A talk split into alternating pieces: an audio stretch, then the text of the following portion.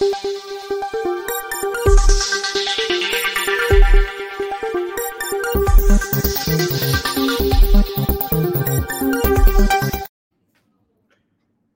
राम। कई बार जब राजनीतिक लड़ाई में नेता बोलते हैं तो उनके समर्थक उस पर ढेर सारे किस्से, कहानियाँ वो बनाकर आगे बढ़ाते हैं। इसीलिए राहुल गांधी के समर्थक जिनको लग रहा है कि भाई अब 10 साल हो गए सत्ता से बाहर हुए, अब अगर अब भी राहुल जी सत्ता में नहीं आए, कांग्रेस सत्ता में नहीं आई तो हमारा क्या होगा? और ये उनको परेशान करता है। इसलिए राहुल गांधी जो भी बोलते हैं तो उसको मान लेते हैं और उसी के लिहाज से कहानियाँ गढ़ना शुरू कर देते हैं। ऐसी कहानी गढ़ी गई जब राफेल के मामले में चौकीदार चोर है का नैरेटिव बनाने की कोशिश की गई। और, राहुल गांधी ने कहा कि देखिए एच को बर्बाद कर दिया।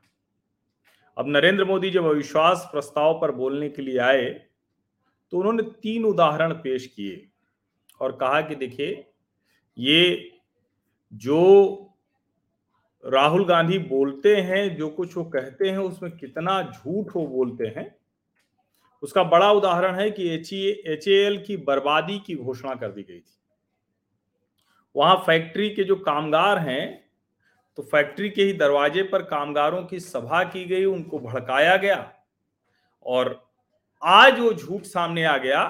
एच एल ने अपना हाईएस्ट प्रॉफिट अधिकतम रेवेन्यू दर्ज किया है, जो सबसे ज़्यादा उनकी कमाई हुई है, वो दर्ज किया है।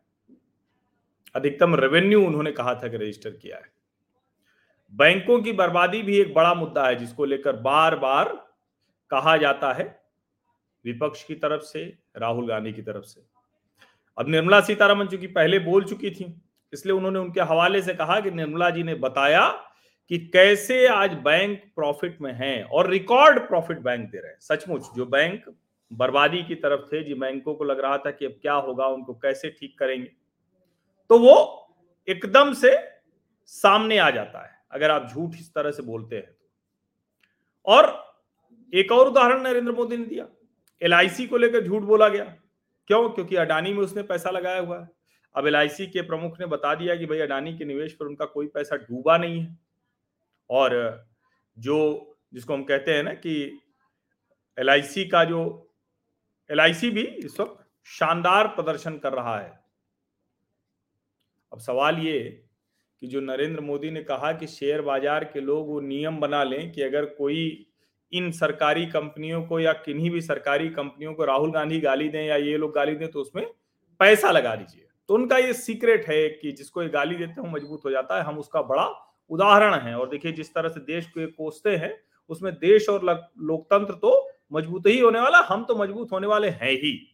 ये उन्होंने उस हवाले से किया। लेकिन नरेंद्र मोदी ने तो सिर्फ़ तीन उदाहरण गिनाए।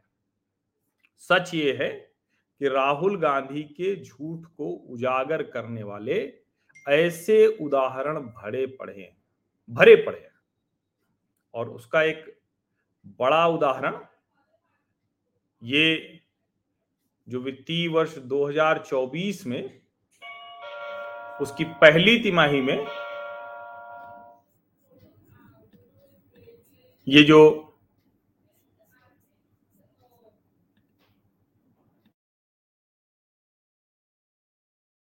पहली तिमाही में ये देखिए जो ये आ, उसकी पहली तिमाही में जो कंपनियाँ हैं मोस्ट प्रॉफिटेबल कंपनी उनको देखिए जरा। उन कंपनियों के बारे में मैं ये सामने देखिए ये आंकड़ा है।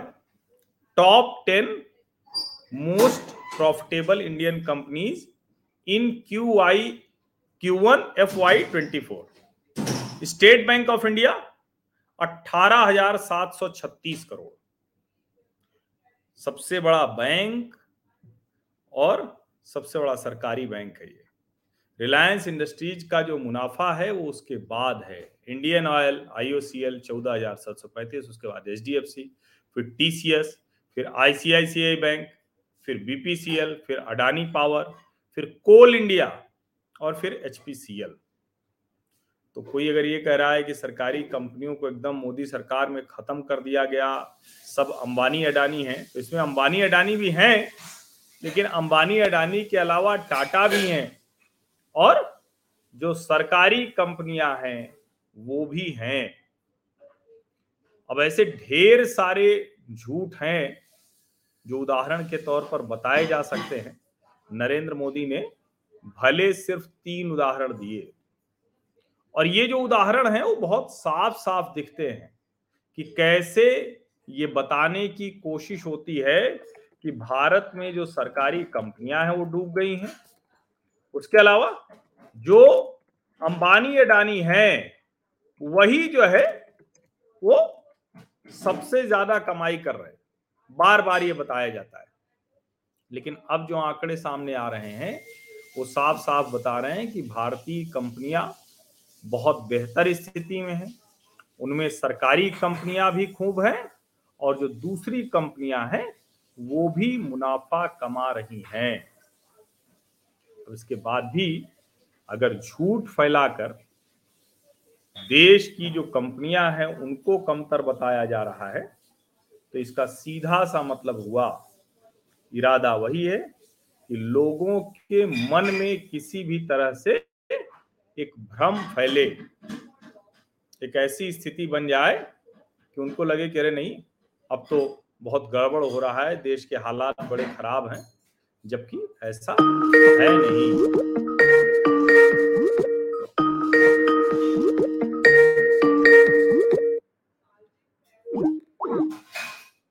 और इसीलिए मुझे लगा कि आपको मुझे दिखाना चाहिए और ये सबको जानना चाहिए, क्योंकि ये बड़ा आवश्यक है कि आप इसको समझें कि आखिर क्या कुछ है जो देश में हो रहा है और किस तरह से उसको बताया जा रहा है। आप सभी का बहुत बहुत धन्यवाद चर्चा में शामिल होने के लिए। और ये खबरें आपके भी सामने से ज़रूर गुजरती होंगी, लेकिन निश्चित तौर पर कई बार उस पर हमारा ध्यान जाता है, कई बार नहीं जाता।